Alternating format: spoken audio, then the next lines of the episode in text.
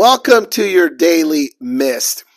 You know what's interesting, everyone? I woke up today saying I'm not going to do a daily miss. I've done 36. Let me see if I can repost some of these, continue to build up my subscribers, and so that I get more and more people tapping into the content I'm sharing with the goal of helping them. And then I was having a conversation with someone, and I was sharing a coaching point about how to deal with change. And when I got off the phone, I thought, oh, we better make this a daily miss. It's fresh in my mind, so let's go ahead and share. So, this daily miss really is about how to deal with change. Um, you know, when COVID 19 hit, that unexpected pandemic, a lot of people were caught off guard. A lot of companies were caught off guard, but individually, so many people just weren't prepared for it and did not know what to do.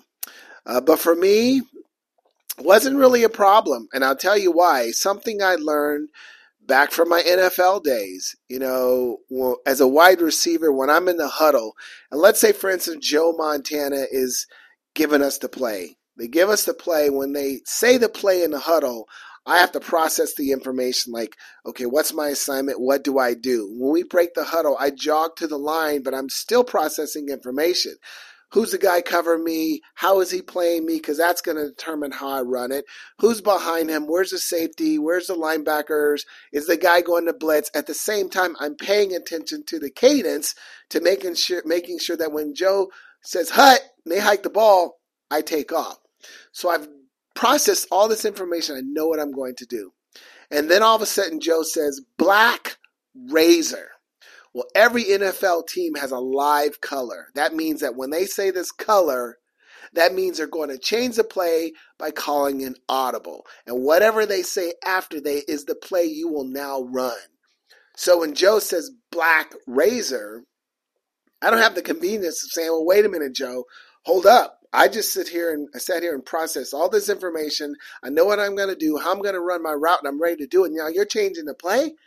No, no, we don't have that convenience. We literally have to, within 10 seconds, process the information like, what is the play? What is my assignment?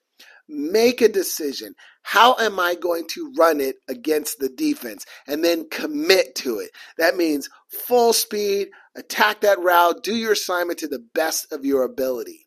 And so I've continued to this day to live by those same three steps when it comes to dealing with change. When life does suddenly throw you something unexpectedly and you have to call an audible. Here's an example. So when COVID 19 hit, how do you think it affected me as a professional speaker who does live events? Yeah, all my live events that were scheduled for that year were immediately canceled. Immediately canceled. I mean, that's income I expected to continue to come in. Now, fortunately, I still have my Isagenix health and wellness business, which is online, and that continued to grow. But, you know, my speaking business just came to a halt. Same thing. Process the information. What are companies doing now? They're going virtual. They're doing virtual in home presentations. Make a decision. Do you want to be a virtual presenter? Yes, commit to the decision. And that's what I did. I had to repaint my office white. I had to get some pictures behind me. I had to buy a new camera and I had to practice giving my keynotes into a camera in my office where there's no one in the room, no audience, no one to feed, get that feedback on, and just literally hoping that people are paying attention and laughing to your at your jokes. Well, needless to say, that's what I did. And it really did get me through the year as I continued to speak virtually for companies. So, what's the point? I think you understand. My encouragement to you is just follow that process. I still use it for everything. You know, when change happens, don't panic. Don't make it more difficult than it needs to be. You can stay on track. All you got to do is process the information. What exactly are you dealing with? Make a decision. What are you going to do? And then commit to that decision. And when you commit to it again, you gotta commit to it full speed with a full determination and intensity to do your best. You do that, you'll stay on track and maybe you might even exceed your results. There you go. Have a great day and stay positive.